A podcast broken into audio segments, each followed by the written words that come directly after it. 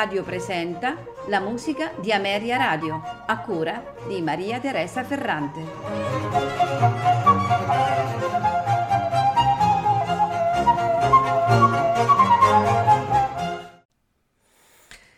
Buonasera e benvenuti alla musica di Ameria Radio.